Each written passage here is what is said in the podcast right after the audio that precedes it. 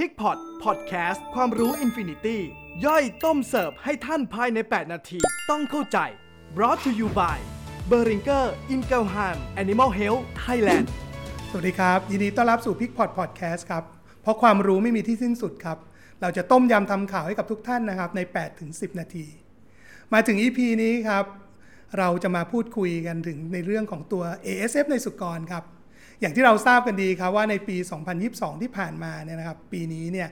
เกษตรกรนะครับแล้วก็เจ้าของฟาร์มเนี่ยต้องมีการต่อสู้นะครับแล้วก็ดิ้นรนในการแก้ไขปัญหาหรือควบคุมปัญหาเรื่องของการระบาดของ ASF ในสุกรค่อนข้างมากนะครับดังนั้นเนี่ยเราจะขออนุญาตครับมาสรุปครับอัปเดตข้อมูลวิชาการที่เกี่ยวข้องกับตัว ASF ในสุกรนะครับในครึ่งปีหลังกันสักนิดหนึ่งนะครับในส่วนหัวข้อแรกครับเราจะไม่พูดถึงก็เราคงเป็นไปไม่ได้นะครับ ก็คือในเรื่องของตัววัคซีน นะครับอย่างที่เราทราบกันดีฮะว่าปัจจุบันนี้เนี่ยในประเทศไทยเนี่ยก็ยังไม่มีตัววัคซีนนะครับของ ASF ในสุกรที่ผ่านการขึ้นทะเบียน ประเทศที่ใกล้เคียงกับเรามากที่สุดนี่ก็คือประเทศเพื่อนบ้านนะครับที่เวียดนามนะครับเราทราบกันดีครับว่าที่เวียดนามเนี่ยมีบริษัทนะครับนาเวโกนะครับที่ผลิตตัววัคซีน ASF ในสุกรนะครับที่ชื่อว่านาเวก ASF w a c เนี่ย ผ่านการจดทะเบียนนะฮะแล้วก็ขึ้นทะเบียนเพื่อใช้ในประเทศเวียดนามเท่านั้นนะครับ แต่ว่าก็มีการใช้เรียบร้อยแล้วนะครับ เรามาทบทวนกันสักนิดนึงครับว่านาเวโกเป็นใครครับนาเวโกเนี่ยนะครับเป็นบริษัทนะครับที่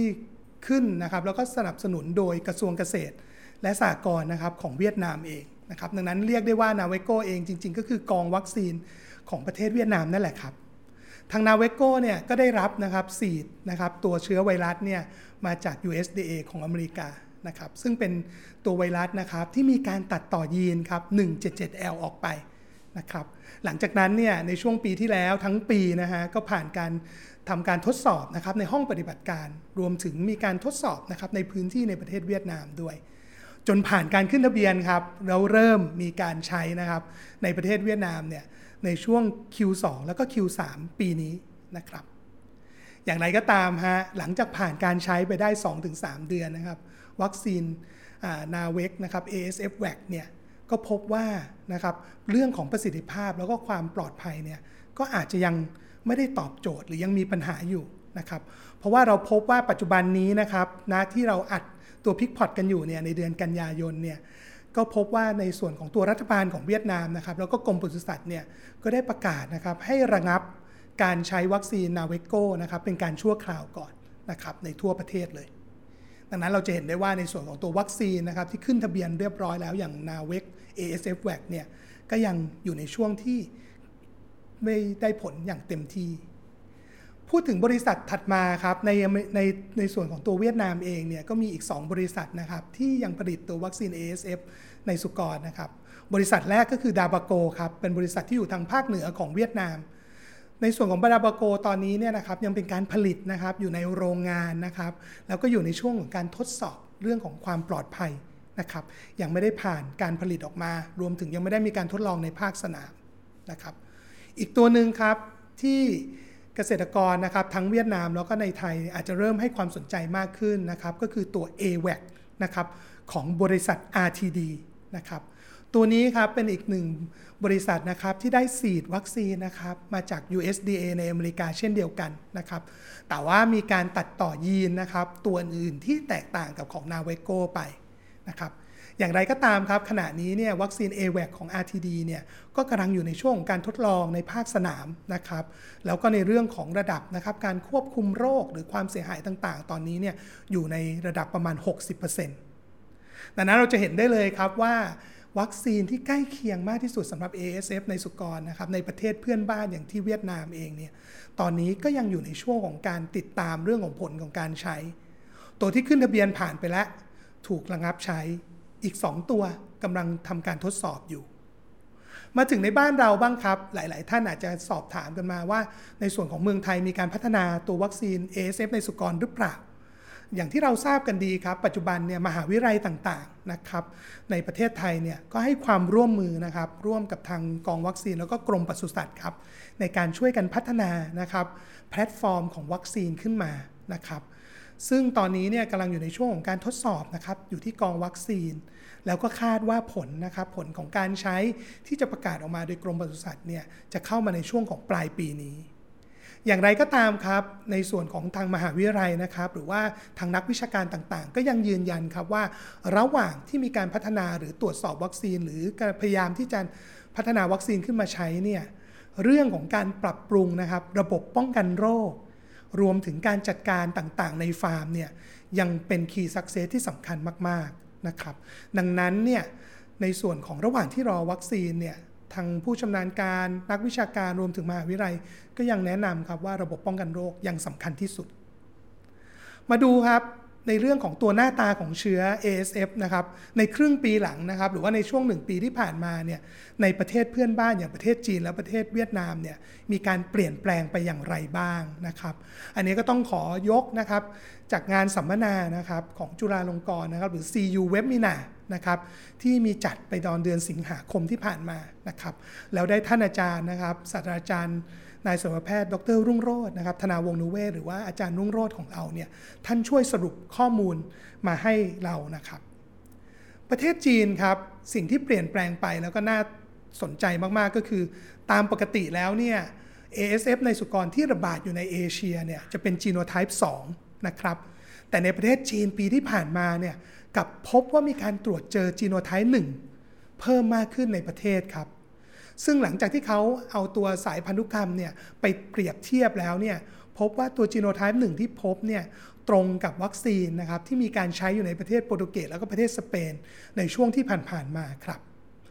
นั่นทำให้นะครับนักวิชาการรวมถึงสัตวแพทย์ในประเทศจีนเนี่ยลงความเห็นกันว่าการเจอจีโนไทป์หนึ่งรอบนี้เนี่ยน่าจะเจอเกิดจากการที่พยายามนะครับนำวัคซีนนะครับที่ไม่ได้ผ่านการขึ้นทะเบียนเนี่ยเข้ามาใช้ในประเทศครับ แล้วหลังจากนั้นเนี่ยจึงได้เกิดมีการระบาดนะครับของจีโนไทป์1 เพิ่มมากขึ้น ในส่วนของหน้าตาของตัว ASF ในจีโนไทป์2ที่มีการระบาดอยู่ในเอเชีย แล้วก็ Southeast Asia ที่เราอยู่เนี่ยนะครับมีการเปลี่ยนแปลงไปอย่างไรบ้างนะครับ ก็พบว่าในประเทศจีนฮะจีโนไทป์2เนี่ยพบว่ามีความรุนแรงเนี่ยลดลงการแสดงอาการทางคลินิกต่างๆ ที่เราเคยตรวจเจอได้ง่าย หรือว่าสามารถมองเห็น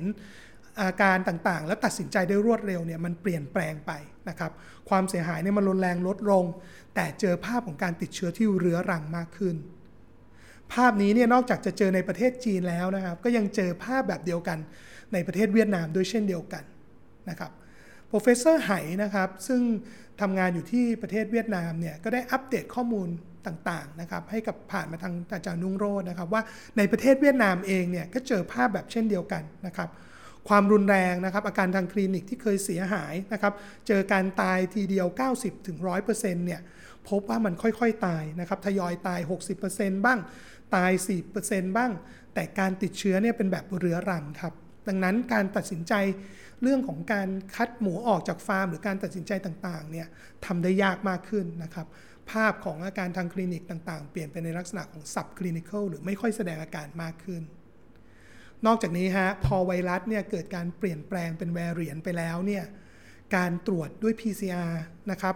ดั้งเดิมที่เคยใช้ primer หรือคู่จับเดิมเนี่ยปรากฏว่าความไวนะครับหรือ sensitivity ต่างๆลดน้อยลงทำให้ต้องมีการพยายามพัฒนานะครับ เรื่องของตัวจับ primer ต่างๆเนี่ยที่มีการเปลี่ยนแปลงไปตลอดเวลานะครับ Professor หายยังให้ข้อมูลเพิ่มเติมอีกครับว่าสำหรับในประเทศเวียดนามเนี่ย การที่มีการเอาใช้วัคซีนนะครับที่ยังไม่ได้ขึ้นทะเบียนมาใช้ หรือการที่เก็บแม่พันธุ์นะฮะที่มีการติดเชื้อแล้วเนี่ยไม่ตายนะครับไม่ตายนะครับ แต่ว่าผ่านการติดเชื้อมาแล้วเนี่ยเก็บไว้ในฟาร์มเนี่ยอาจจะส่งผลกระทบนะครับ เกิดการเปลี่ยนแปลงภาพของตัวไวรัสไปด้วย นอกจากนี้ครับแม่พันธุ์นะครับที่ผ่านการติดเชื้อแต่ไม่ตายเนี่ย เมื่อผ่าน 4 เดือนไปได้นะครับ ถึงรอบที่เขามีการให้ผลผลิตเนี่ยสิ่งที่เจอก็คือพบว่าตัวเลขเสียหายนะครับ ในระบบสืบพันธุ์เนี่ยเพิ่มมากขึ้นถึง 30%ครับ แม่มีปัญหาแท้งแล้วก็กลับสัตว์เพิ่มมากขึ้นครับ รวมถึงลูกนะฮะลูกตายแรกคลอดนะครับ แล้วก็ตัวเลขของมัมมี่หรือลูกกรอกเนี่ยก็เพิ่มมากขึ้นเช่นเดียวกันสำหรับลูกที่รอด เกิดออกมาได้เนี่ยพบว่าเจอปัญหานะครับ เรื่องของการสั่นหรือระบบประสาทเนี่ยตั้งแต่แรกเกิด หรือที่เราเรียกกันว่า congenital tremor ลูกที่ผ่านช่วงเล้าคลอดไปได้ลงไปเป็นหมูอนุบาล พบว่าเจอปัญหาข้อบวมเพิ่มมากขึ้น ลูกเหล่านี้เกิดจากแม่ที่เคยผ่านการติดเชื้อแต่รอดชีวิตนะครับ ดังนั้นเนี่ยเราจะสรุปได้เลยครับว่าภาพนะครับของตัว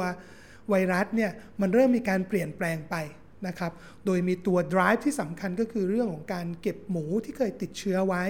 หรือการนำวัคซีนนะครับที่ยังไม่ได้ผ่านการขึ้นทะเบียนต่างๆเนี่ยมาใช้ก่อนเวลาที่เหมาะสมนะครับดังนั้นก็เป็นตัวที่ทำให้ภาพนะครับในประเทศจีนแล้วก็ประเทศเวียดนามเนี่ยมันเปลี่ยนแปลงไปนะครับจากงานนะครับที่เราสรุปนะครับในช่วงของครึ่งปีหลังของ ASF เนี่ยก็เลยสรุปได้ดังนี้ฮะว่าวัคซีนนะครับที่ ผ่านการขึ้นทะเบียนเนี่ยในประเทศไทยเนี่ยยังไม่มีนะครับ รวมถึงวัคซีนที่ผ่านการขึ้นทะเบียนในประเทศเพื่อนบ้านเนี่ยก็ยังอยู่ในช่วงของการระงับการใช้ แล้วก็มีการติดตามเรื่องของการใช้วัคซีนตัวอื่นๆ อย่างต่อเนื่อง เราคุยกันในเดือนกันยานะครับปี 2022 นะครับ ในส่วนของวัคซีนประเทศเพื่อนบ้านนะครับ ยิ่งส่งผลชัดเลยว่าถ้าเกิดยังไม่ผ่านการขึ้นทะเบียน แล้วมีการนำเข้ามาใช้เนี่ยอาจจะเป็นตัวสำคัญในการที่ drive ให้ตัวไวรัสมันเปลี่ยนรูปร่างหน้าตาไปนะครับดังนั้นเนี่ยเราก็คงต้องเฝ้าระวังนะครับในเรื่องของการที่จะเอาวัคซีนเข้ามาใช้นะครับยังไม่มีเจ้าไหนผ่านการขึ้นทะเบียน ให้ขายนอกประเทศได้นะครับ ส่วนสุดท้ายฮะข้อมูลของประเทศเวียดนามยืนยันเลยครับว่าถ้าแม่ที่ผ่านการติดเชื้อแล้วมีชีวิตรอด เก็บไว้เนี่ยอาจจะส่งผลเสีย มากกว่าผลดีก็ได้นะครับ หากไม่อยากพลาดนะครับข้อมูลดีๆนะครับที่เราจะคอยอัปเดตให้กับทุกท่านนะครับ ก็อย่าลืมกดไลค์กดแชร์ กด subscribe ช anel ต่างๆของเรานะครับ ไม่ว่าจะเป็น p i c p o d Podcast นะครับ Talk a t e c h YouTube Channel นะครับ หรือ Facebook นะครับ p i c k y Connect สำหรับวันนี้สวัสดีครับ